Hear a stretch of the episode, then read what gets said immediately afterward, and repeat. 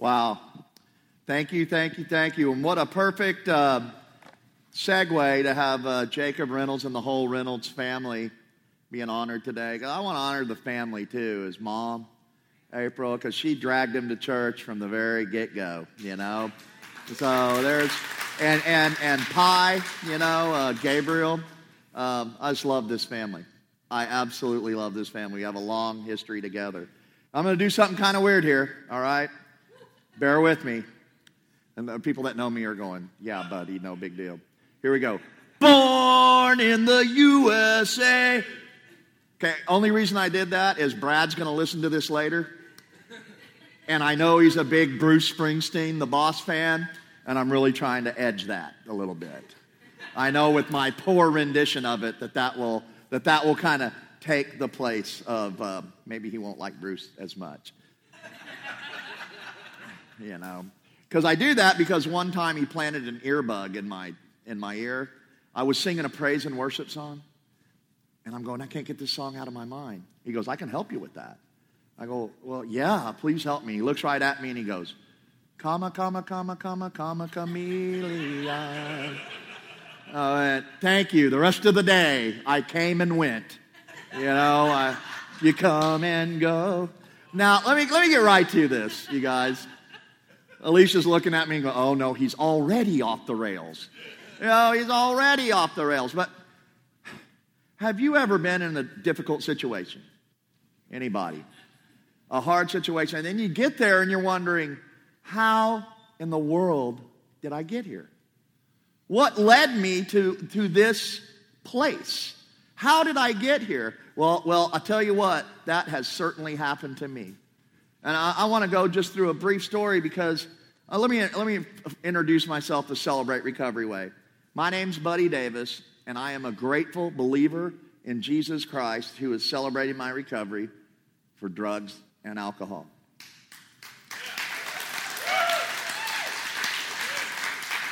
My wife and I were driving here this morning, and you know, it's been, uh, I've been sober now for 16 years.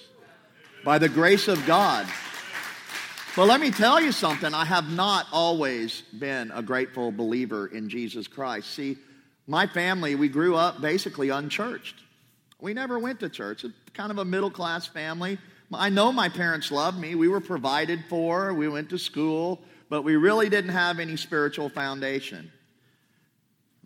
Course of things, I'm not going details happen, and I, I really started using and stuff at a very young age. I started smoking marijuana at about 12 drinking at about 12 years old, and years of horrible decisions, years of doing things that just wrecked my life, wrecked my family's life.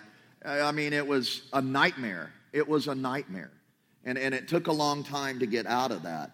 Now, I'm going to fast forward. By the time I was 39 years old, I was married to my beautiful Alicia, uh, my beautiful Alicia wife.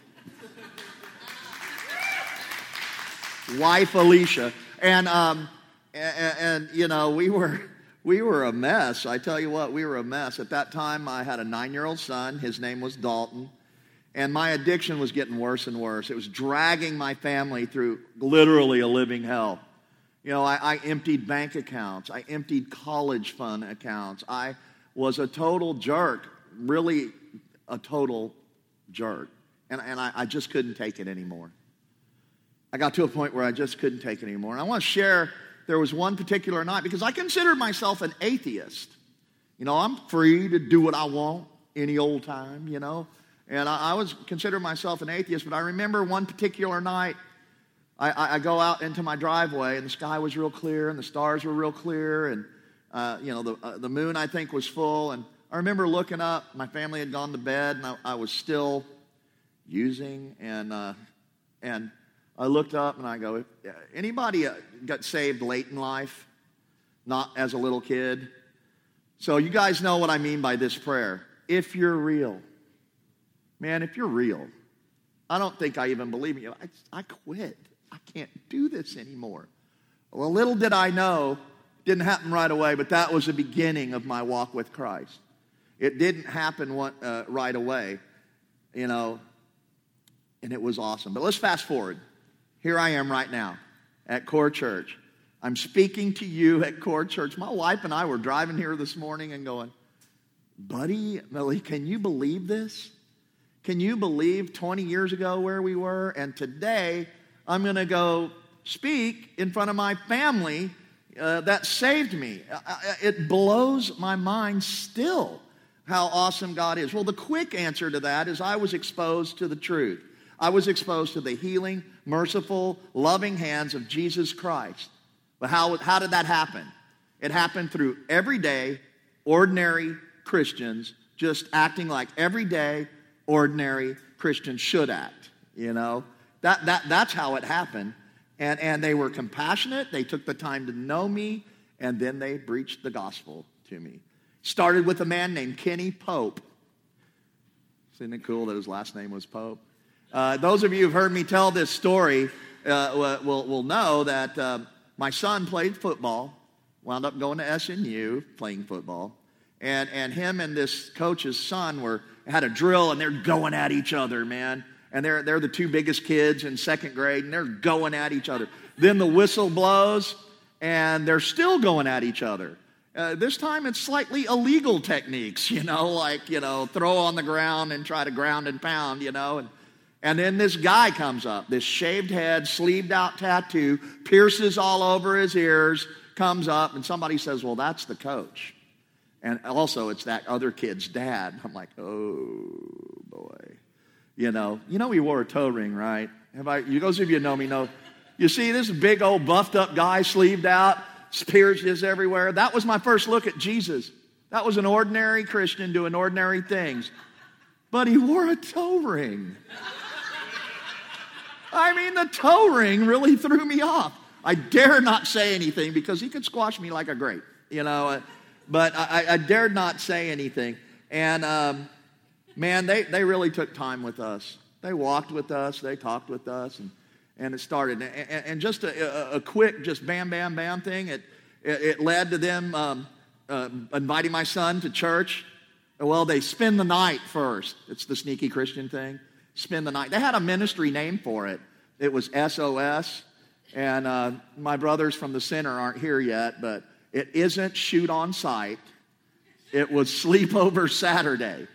Uh, you know, and so they invited him and he went to church. Me and my wife loved that. We kind of partied that night. And, but Alicia had a big, you know, crock pot of roast beef or something.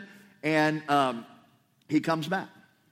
Dad, how come we don't pray before we eat? Toe ring. Dude wears a toe ring. I knew it. I knew it. And uh, I go, well, son, we really don't, you know, that's just not who we are. We kind of don't, that's not, you know. Well, it was Tanner's dad that prayed, so you're the one supposed to be to pray, Dad. And I'm like, hmm, boy, if I had that toe ring now, wouldn't be so scared of it, you know. And um, so I did a I did a helpless, just a pathetic prayer. It was a George Harrison song. Anybody old enough to remember George Harrison? My Lord, my sweet Lord. I had no idea that was like a Krishna thing, you know. I, I really want to know you. I really blah blah blah. He tells me about how great at the time it was this church was called family church and it met somewhere else so he goes dad you got to go i got saved and it was brad farnsworth that was his kids pastor by the way at that time and he goes i got saved and I'm like, you did all right and uh, so my intention was to uh, go by and there was a fridays at 61st and memorial then it's gone now and uh, we met at the union 6th and 7th grade center my plan I'm going to go sign them into kids' church, and I'm out of there. I'll go to Fridays, have a few drinks, watch a few football, come back, no, son, this ain't for us. This is not for us. Church thing, you know, not for the Davises. So I'm in the back, and they, um, I'm a little upset that we don't do this anymore. But uh, there was a giant booth that had every bagel known to mankind. It had every flavor of cream cheese. I think they had a boysenberry cream cheese. I mean, that's how, you know, down the line it went. And um, so I, I don't know anything about church. I go, how much is it? And then they brothered me. Do you know what I'm talking about? I didn't at the time. They went, brother, oh, brother, help yourself. Come on in, brother. Come in. Then the music started. Damn, my window of opportunity just, bam, went like that. I couldn't get out of there. I could not get out of there. So I sat in the back row, back row Joe, and I sat there, and the pastor at the time started preaching. Don't really remember what he said, except for this Isaiah 118. Even though your sins are stained like crimson, I can make you as clean as freshly fallen snow. I still had drugs in my system. These people hugged me, accepted me in. They saw me different than anybody else had seen me. It was incredible. I walked up that day and I gave my life to Christ that day when my plan was to run away. Wow. I mean, I, it happened a long time ago, but it's still, it's still so fresh to me. And then uh, after that, you know, all of a sudden, uh, Celebrate Recovery came into our lap, and we started Celebrate Recovery. I did that as a layperson. A prison ministry comes in into our lap. God just starts heaping stuff on. And then in 2007, the idiots hired me and put me on staff at Family Church. I mean, what kind of knucklehead does that with a guy like me? And so um, we do Family Church for a while, and then then uh, you know things happen. Connection Church comes along, and Family Church come together, and they become Core Church and uh, compassionate ministries becomes part of my responsibility. There's a whole new staff and a, and a new fresh spirit and a, and a new fresh movement going on. And then in 2013 is one of the greatest years of my life. I finally finished college at 53. And uh, I finished the studies for the Nazarene Church, and they ordained me that year. They laid hands, the elders, and prayed, and I am an ordained pastor of the Nazarene Church. Former drug addict atheist at age 39 is now, these men are, and women are, are, laying hands, and it's incredible. My son graduates and gets a scholarship to Southern Nazarene University. And then Dave McKellips, who taught here, who preached here a couple weeks ago, he's my boss now. He approaches me in December of 2013 and says, hey, man, we, we would like to start a district compassionate ministry, which we named ABBA, which has been going on for three years now. And uh, I mean, and, and, how did this all happen? How did, uh, does something like that happen in a person's life? Ordinary believers with compassion doing ordinary things, powered by the Holy Spirit. They took baby steps. Now here I am my home church with my family at Core Church, and I'm, I'm able to speak inside. I'm able to speak to you right now. You know, uh, I want to talk about some dreams here. You ever ever a dream inside your heart that you could see God doing in your lifetime? What is that dream? What is it? What's the one that's inside your heart? What if you had unlimited resources and you could see anything happen in the world that would glorify God and help people and really change the world. I mean, what would that be? Let me share you some of my thoughts. Some of my thoughts and some of my dreams. My dream is God would launch a movement where, where believers of Jesus Christ would act and live and believe and like, like Christians. Where, what kind of churches, what kind of ministries would that produce? I'll tell you what it would. A church like Core Church, a ministry like Abba Compassionate Ministries, See, these churches and these ministries, they'd be warm, caring, non legalistic, generous with their time, generous with their money, generous with their talents.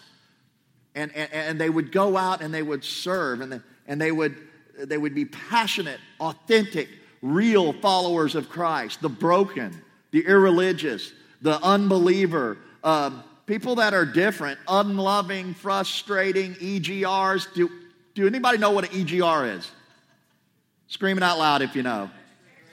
Extra grace required. Do you know what an OEGR is? Overwhelming extra grace required. And, and uh, I, I, imagine some of you have had people in the life where you're going, man, I, please, I can't do anything. I don't know. I, I help. I don't and, and, and they just uh, need so much. They're so needy. They're so needy. Um, anybody have anyone like that? Okay, you're probably the OEGR then. Should have raised your hand on that one. You know, um, I feel, I, I dream that they would be welcomed, you know, and, and, and, and they would, uh, community of people like that, and they would feel loved as they came in. Wouldn't it be awesome if churches and ministries would measure success by the depth of their love instead of how cool their building looks, or instead of how deep their budget pockets are, or the size of their attendance? Man, I'm dreaming of a day where parents and families are restored, where relationships are restored. They have stuff like dinner together and, and simple, boring pleasures. By the way, when you think you're bored, you're actually having peace. I dream of, of prisoners coming in and repenting of their crimes and making a 180 degree turn, and their lives change forever, and their families' lives change forever. I dream of Christians seeing all people as children of God the poor, the disenfranchised, the crippled, pregnant teens, addicted, homeless, and people that have made decisions, decisions that have totally wrecked their lives. And, and, they sit right next to doctors and lawyers and blue collar workers and leaders of industry, and they both, all of them, find their hope in Christ together. That's one of my dreams.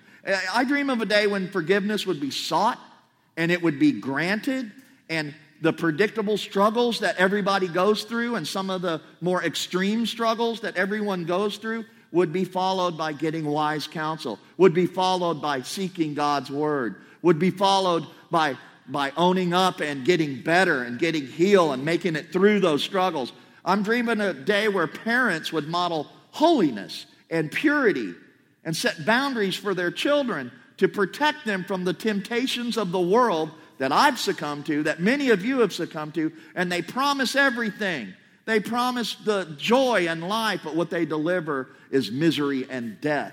I dream of a day where um, Christians know their neighbors and they have hamburgers in the backyard. And, and people who don't believe would see these believers and go, you know what? They're really nice. They're kind. And when I'm in a crisis, they always seem to be available.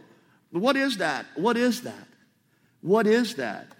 I'm praying for a day when churches and ministries would together build houses, feed the hungry, go visit prisoners, uh, clothe people, and not care who gets the credit.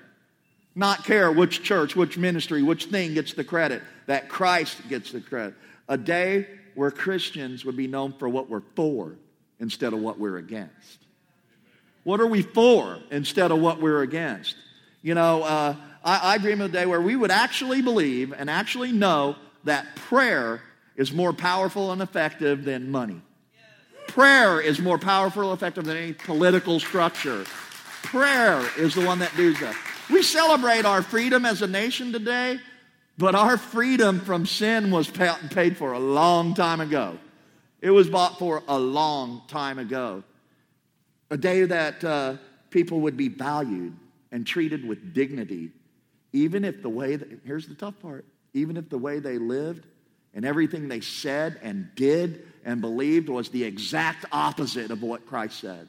And it's the exact opposite because they are, are children of God as well. I picture a day in my mind where Christians right here at Core Church, right over there at Abba Compassionate Ministries, and all around the world would think it odd or think it's strange to not go in front of God every single day uh, and, and, and, and, and authentically and honestly follow Jesus Christ. I can see in my heart where 24 hours a day, seven days a week, 365 days a year, that people are on mission, that they would go, you know, if, uh, living in a tent city, living under a bridge, living in a prison cell, living in a mansion, living in a suburb, three bedroom house with one bath. And, and they would go, God, what do you got for me today?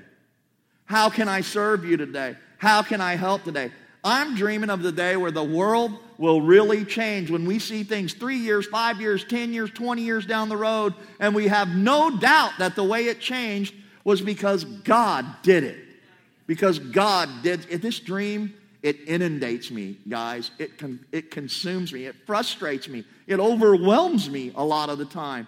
I think about it all the time. I think about it when I lay my head down. I think about it when I'm driving around in my car. I think about it when I'm in the shower, you know, those shower moments. Take the image out. It's going to hurt. Take it out. Okay? And, and, but it consumes me. And I, I, I, I know it's humanly impossible. I know in of myself, I don't have the power to do this, but I know who does. I know the Spirit, Holy Spirit, does. Any way that this dream can become around, it's my passion. It's what God's put in my heart. It's my passion. Well, if I'm being honest, telling you the truth, it's, it's not really my passion. That passion was given to me it's Jesus' passion for his church. It's Jesus' passion for you and for me. This is his dream for you. This is his dream for me. Uh, it, it, it, one of the ways he shows us this is when he taught uh, us how to pray. Our Father who art in heaven, hallowed be thy name. Thy kingdom come, thy will be done on earth as it is in heaven. All that is is Christians living and acting like Christians. It's real simple. It's not that we're perfect, but we make progress. And when we blow it, we admit it, we seek help, we change, and we grow a little bit more. Everyone in this church has the potential to literally transform the world around you. Everyone in here has that potential because Christ in you. And how does that happen? How does that really work? It sounds great, buddy. Is this just some pipe dream? Is this some pie in the sky someday, some way, somehow it's going to work? How does it actually work? God puts inside me and you these dreams, desires, and He gives us opportunities to do that. It isn't some great hero, it isn't some great thing.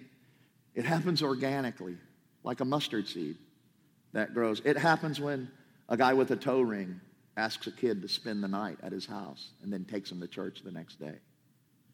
That's how it happens. You know, I can stand there you know, and go, yes, Abba Compassionate Ministries is the Northeast Oklahoma District Compassionate Ministry, and, and think it's really cool. You know how it started? A toe ring dude invited a kid to church. That's how it started. That's why they come up here and ask you to work in the kids' ministry. It's powerful. As parents, a lot of times we'll do things for our kids we would never ever consider doing. You know, I, I, look at this, and that's why Jesus chose the disciples he did, right? I mean, look at these disciples. They're losers, you know? I mean, they're hard, hard workers, they're blue collar fishermen, but they're not educated. They don't have any political power. They, they don't have any money. They don't have any leverage. They don't have a lot of connections. But, but he chose them. What, what, you know what's so cool about that? Because we know that everything that happened had to be God. It couldn't be these men that they brought in. See, at Pentecost, he sent his Holy Spirit inside of them. So instead of Jesus walking around loving, praying, healing, comforting, he puts the Spirit inside of us.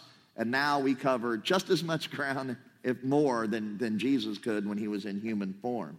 And, and that, that took 120 people, there are about 120 disciples, and added another 3,000 devout followers. And because he placed that spirit inside them, he taught them, he walked with them. They had various backgrounds and different experiences. Again, I ask though, how does it really work? Here we are sitting here 2,000 plus years later after Jesus walked the earth. And I know the church gets a bum rap. We did a good thing. Uh, I love the sermon series of church clothes. You know, we, we, we tend to be brought out as haters and and all of this stuff. And, and if, if somebody would look deeper, it's not true. But, but really, 2,000 plus years, billions of people have followed Christ. From those 12, 120 people, billions. How in the world did we go from 120 scared people with their leader, with their Messiah is dead, scared in an upper room to what we see today? I mean, as much of a bad rap we have, there's Christians all over the world. It's, it's literally changed the world. They did through the power of the cross. And how did they do this? I'm finally getting to it. The answer is baby steps. Baby steps. It's not some big thing. It's baby steps. Anybody seen What About Bob? Raise hands. Who's seen the movie What About Bob? Those of you who haven't, rent it, get it. It's hilarious. I was going to have Tim, our bass player, he wears Bill Murray shirt. I should have called him and have him wear his Bill Murray t shirt because Bill Murray's the star of this, and he is an O E G R in this movie. He's got every phobia, everything that's ever wrong with him. And then the Richard Dreyfuss plays the uh, Leo Marvin, and he writes this book called Baby Steps. And uh, you know, Bill Murray takes baby steps to the elevator. Baby step. I mean, every it, it's hilarious. It's pretty clean. It's a good movie. If you haven't seen it, see it. If you haven't seen it in a while, rent it and see it again because it's hilarious. But in a way, that's kind of what God does. He gives us baby steps. Baby steps. Now, I'm going to ask you to go to Acts 3. If you have your Bibles, go to Acts 3. It's going to be verses 1 through 12 or something like that. And, um, and, and I'm just going to go ahead and, and, and read in there. I'll give you a minute to get there. Acts 3, um, verses right now 1 through 10. And let's look at this. One day, Peter and John were going up to the temple at the time of prayer. At 3 in the afternoon, at, they were going to prayer at 3 in the afternoon. Now, a man who was lame from birth was being carried to the temple gate called Beautiful, where he was put every day to beg from those going into the temple courts. When he saw Peter and John about to enter, he asked them for money. Peter looked straight at him, as John did. Then Peter said, Look at us. So the man gave him his attention, expecting to get something from them. Then Peter said, Silver or gold I do not have, but what I do have I give you. In the name of Jesus Christ of Nazareth, um, walk. Taking him by the right hand, he helped him up, and instantly the man's feet and ankles became strong. He jumped to his feet and began to walk. Then he went with them into the temple courts, walking and jumping and praising God. When all the people saw him walking and praising God, they recognized him as the same man who used to sit begging at the temple gate called Beautiful, and they were filled with wonder and amazement. You know, we just sang that song um, about God's still a God of miracles. I know there's people are examples of miracles sitting in here right now. I'm a walking, talking example. That's how I got here. That's why I'm standing here in front of you. It is a bona fide miracle.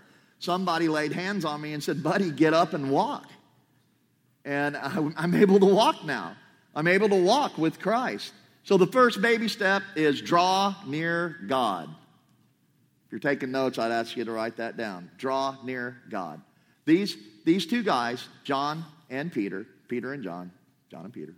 They were, um, they're just doing their everyday thing. Even though they were followers of Christ, they still were Jewish folks and they still went to the temple. And the temple had prayer time at, in the morning, uh, in the afternoon, and they had one in the evening. And they were just going to check out their afternoon. They're just going to go pray for the afternoon. And what that gets to me is, uh, you know, they must have seen him many times before. So what they're doing is they're drawing near to God. Baby steps. Read your Bible. Pray. Fast every once in a while. Draw near to God. The Bible promises if we draw near to Him, He will draw near to us. In, in order to um, be like an ordinary, we got to be close to God. These things won't save you. They won't, it's God, it's Jesus on the cross that saved us, but it'll help us draw near to God, praying, reading God's Word. It helps us get to know Him. God uses ordinary people to do extraordinary things. And in order to do that, we have to get to know Him. We have to get to know Him. He starts tiny with a mustard seed, with a baby step.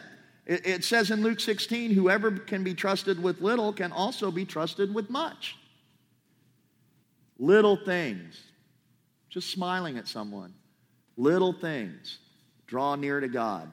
Draw near to God. The second baby step is start to see people through the eyes of Jesus instead of your own eyes. You know, like I said, Peter and John probably walked by this beggar guy. He'd been there 40 years. More than likely, they walked by him several times and probably just didn't notice him. It reminds me of the, of the homeless dudes and women on the sign that are holding the, you know, we'll work for food, anything helps, God bless. You know, how many times, like you're, you're, the, you're the guy on the street corner, how many times have you done this? Don't look, don't look, don't look. Know, or, well, he saw me, eye contact, darn it, I don't have any money, I'm not going to give him anything. Look at him. I'm not saying give him money. Maybe sometimes give them money. They may use it improperly, by the way. They may go buy alcohol with it. That's not the point. If anything, at least recognize them look at them and reckon, give a wave. You're a human being. You're God's creature. Silver and gold I do not have. You know, you may not have time to get out to pray, but maybe sometime you will. And, and, and that, I'm not just saying the homeless guy, I'm talking about person at work. I'm talking person across the street. Um, you know, I, I, prison ministry, I always make that reference. I'm talking about your cellie. I'm talking about people at rehab. I'm talking about everyone. I'm talking about your doctor. You know, I'm talking about your lawyer, everyone. See them through Jesus' eyes. See, Jesus has unlimited resources and he lives inside of us. Peter doesn't think he's going to do this by himself. All, all, has been, Jesus said, All power has been given to me, and I'm going to be with you always. So, right here, during this, uh, seeing people, something happens, and he takes a, takes a faith step. Ephesians uh, 3.20 says, Now to him who is able to do immeasurably more than all we ask or imagine according to his power that is at work within us. Jesus is to do immeasurably more than we could ask him. Pretty soon, we run into a problem sometimes. Pretty soon, people start thinking, you know what? Nothing's going to change. The way it is right now, that's the way it's always going to be. I'll always be an addict. I'll, I'll always have trouble with this kid that's driving me crazy. I'm never going to be friends with this other person. My marriage will always be on the rocks. It's always going to be this way. Let me tell you something. It doesn't have to be always the way it is. It doesn't have to be that way. It doesn't. When we start living that way, we take faith completely out of the picture. It eliminates faith. See, this beggar was absolutely helpless. They had to, his friends had to carry him every day and drop him off the gate. It was a primo location. I look at it like Abba Compassionate Ministries. We, we have Manna House, which uh, gives food and clothing. Uh, I'm not, every ministry under Abba, we want to be able to have a relationship and to have story. We want to be able to give things, but we want a relationship, we, and then eventually Christ gets shared. We have an opportunity to do that at Manna House. We have an opportunity to do that very well at Celebrate Recovery. Another ministry we do is Supermarket Shuttle, where on, on food stamp days, we borrow buses from different churches in the district and we take people from the low income housing to the grocery store on food stamp day. Oh, and by the way, other volunteers watch their kids. Some of you have done that before. Watch their kids while we go do that. During that whole time, we relationship with the kids, relationship on the drive, and then we get a chance to go and uh, unload the groceries, all of us together. Don't assume the way it is is the way it's always going to be. You need to start looking at people, situations, and things through the eyes of Jesus. Baby step number three act on your good impulses. Act on them. See, Peter's just a regular guy. I mean, he screwed up so many times before. He sliced one guy's ear off. Jesus had to put it back and heal him. He, he screwed up so much that Jesus had to say, Get behind me, Satan. Now, how much, how horrible would that be? I love you, Jesus. I'm fault. Whoa, get behind me, Satan. You know, and I mean, Peter screwed up all the time, but right now he's got a nudging because from the Holy Spirit. He sees the beggar. And, you know, he sees him different this time. And he, he goes, I have this unlimited power in me. What if I just tell this guy to walk?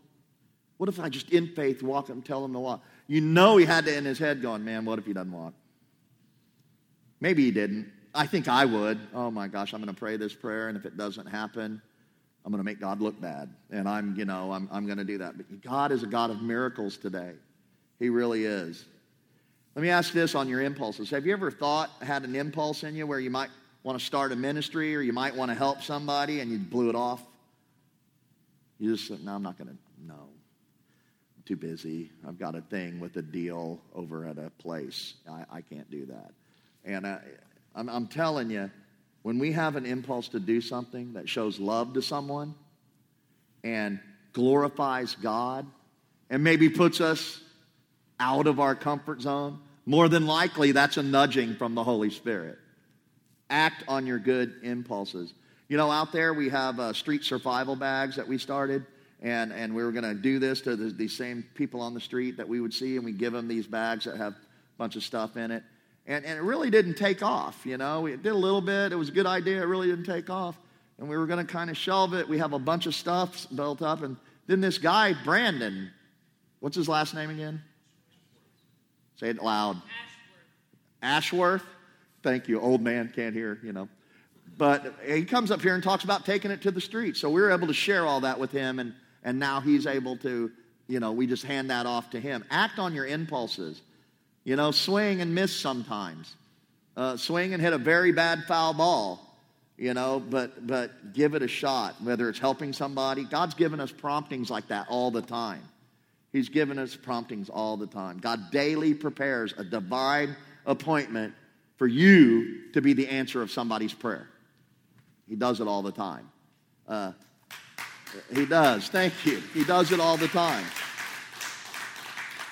It says here, let your light shine before men that they might see your good works and glorify your Father who is in heaven. That is from the very lips of Jesus, right there. How do you do that? You draw near to God, baby step one. You see people through Jesus' eyes, baby step two. And you act on your good impulses. And yeah, like I said before, sometimes you're going to miss. Sometimes you try and it doesn't work. But one time, the right time, you'll get a hold of it. You'll get all of it. I love my baseball references. You'll get all of it and, it, and it'll fly. And, and, and you'll just be amazed at by what God can do. The fourth baby step is give God the credit. Don't ever think that it's, I can't ever think that it's me. Uh, you know, quite frankly, I would imagine Peter was shocked as anyone else, you know, because long before these guys were putting stained glass windows, they're just blue collar workers. I, I, look at Peter as the cable guy of the Bible days. Come on, guys, let's get her done, you know. I, I mean, I, I, see him as just getting in there. Uh, let's look at Acts uh, 3 11 through 12. While the man held on to Peter and John, all the people were astonished and came running, um, running to them at a place called Solomon's Colonnade. When Peter saw this, he said to them, Fellow Israelites, why does this surprise you? Why do you stare at us as if by our own power or godliness we had made this man walk? It was the God of Abraham, Isaac, and Jacob, the God of our fathers, has glorified his servant Jesus. Give God the credit. That's what Peter does almost instantly. He does it almost instantly you know, and, and you know, with all things, God, it's possible with God. Everything. Everything's possible. But you know, I tell you what, God will always do his part. But here's something he will never do. He will never do our part. He will never do our part. I have a friend, and he's sitting in here today. He says, Yes, God can move a mountain. But a lot of times he's going to ask you to bring a shovel and He will help you and give you the strength to move that mountain. A lot of times. Now, with His Word, He can move it. Don't get me wrong. I want to encourage you uh, uh, that, that baby step to give God all the credit. Baby step number five is to boldly share the news of Jesus. Boldly share it. Boldly. But let me, let me warn you on this. Don't boldly share the news with a complete stranger. I love how Brad does. Let it organically grow. You know, you have to share, you have to show the love before sharing the love. You know, you have to earn the right before you share the light. I don't know how many people came up to me and just, you know, bulldozed me over the, over the head. You know, I, am going to give only one illustration for this earn the right to share the right. A long time ago, in my addiction and my disease and my atheism and, my, and I'm totally away from God, I was working as a banquet manager at a Doubletree Hotel. We hired a lot of the students from Rhema Bible College because they didn't drink, most of them. And, uh, you know, they didn't steal and they showed up on time. And, and but, you know, as, as our bosses and stuff, we didn't like them. You know, they were hoity. We, we, we had a really distorted opinion of, of these students. And we go, they think they're better than everybody, and yeah, we'll take them down a peg. Well, one time, this one guy who'd been working there a long time, I kind of knew him. Can't remember his name now, but I, I, I kind of knew him. And we're in the elevator, and we got a bunch of food, and we're pushing bars to a function, a wedding or something. I can't remember what it was. And uh, he, he testified to me in the old fashioned way. You know, and if you guys are old enough, remember this, or somebody comes up to you and goes, If you died today, do you think you would go to heaven? And uh, he caught me in a weird mood. Most of the time, I would have shut him down and go, You can't talk about this at work. This, you know, I was his boss. I had the power to fire him. And I was in a kind of a good mood that day. And literally, this was the thought I had in my head. I go, Well, I share my drugs. I'm a pretty nice guy. You know, I'm not greedy with my dope, you know. And, and I, so, yeah, I'm going to heaven. Share it with everyone in heaven. You know, that, that's how distorted my thinking was there. And I'm sure what he said was, nobody, the only way is through Jesus who paid the price. What I heard is, you're going to burn in hell and Jesus, you know, and, and so here's what I did. You know, I, I was typical boss. I didn't want to fire him because I didn't want to pay unemployment. I didn't want that on my record with my company. So what I did is I scheduled them all the way down. You know, in the banquet business, you have these big functions where you can make lots of money, but you also have the little business coffee breaks where you set up four Danishes and a pot of coffee at 4 a.m. I gave him one of those a week for like five weeks. But he still showed up and he still came and he still did his thing. And finally, I, I, got, I forgot how me, angry I was, and we were needed people. So I started scheduling him for the. It was Christmas time, and uh, and I started scheduling for the bigger functions. And he comes up to me, he goes, "Buddy, I just wanted to talk to you." I went, "Oh, here we go." And he goes, "I just wanted to thank you. I was going to ask for some time off because we had finals right at the end of the year, and I really didn't want to have to quit. But the way you scheduled me was perfect." I could just go in and do my job, and then I had all day to study, and I'm like, you know. And uh, I, but here's uh, later when I got saved, I remember he was bold. He knew I had the power to do that to him. Yet he loved me so much anyway. Even I was a jerk. I was mean. I was selfish. I, I lorded over people as a boss but he cared enough about me to, to say something. Now, he didn't do it right away. We got to know each other first. Be bold. You, uh, you ever ask, well, how do I know I have Holy Spirit inside of me? Some people say it's an event, some people say it's a certain thing. But if you read the book of Acts, it's a boldness. When the Holy Spirit's in them, everybody's bold about sharing. They're so bold, they're ready to go to jail for it. They're ready to get whipped for it. I'm not saying we, we have to you know, do that. Thank, thank God for that. But we, but we don't. Let me tell you, if you have the Son, if you have Jesus and not religion, you have life. You have eternal life. If you have the Son, but not your good moral person, or you make really good decisions, or you have all kind of gifts, you have life. It means there's going to be a time that we're going to have to step out of our comfort zone. You know, it's all good to develop the relationship and everything, but there has to come a time about the subject of Jesus comes up. And after they get to know you and know you're not a weirdo, that's what's hard for me. When I came to church, I thought all y'all were weirdos. I, you know, I thought there was going to be a snake. So I thought there was going to be thing. I thought there was going to be judgment. And I thought we had to wear suits and there would be robes. And, you know, I really had a distorted thing. But somebody boldly shared the gospel with me. And now I want to boldly share. And I want to encourage you to boldly share. The Spirit of God comes inside of people, me, you, and He lives there, and it's sealed by the Holy Spirit. And we have a new life. We have eternal life. And our heart changes. We see things different. We see people different. It's awesome. I want to thank Core Church for allowing me to speak on this 4th of July. I don't want Daniel to get jealous because he and I are experts at Labor Day, Memorial Day, and 4th of July. That is our specialty. It is, right? I mean, we really have a niche there, you know. and I know, you know, my home church, I've seen it. You guys, baby step one, you draw near to God. You do. I've seen you invite over the decades and years, I've seen it. You see people through Jesus' eyes, I've seen that too. Uh, you do act on your good impulses. You hired a, you hired a moron. You hired an addict and gave him a shot.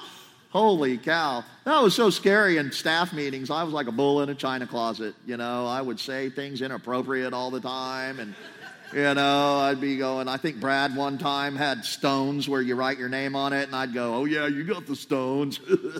you know, and there's this little Tammy Leesburg shit. I'm like, they're all going, I went, huh? Oh, you know, and I'm talking about the bus that had a bathroom. I'm going, well, I wouldn't rock a deuce in it or anything, but, you know, and they're like, buddy, you know, they had, I think really, I was an O-E-G, I was an O-O-O-E-G-R. They had to really go, buddy, stop, you know. But, you know, act on your good impulses.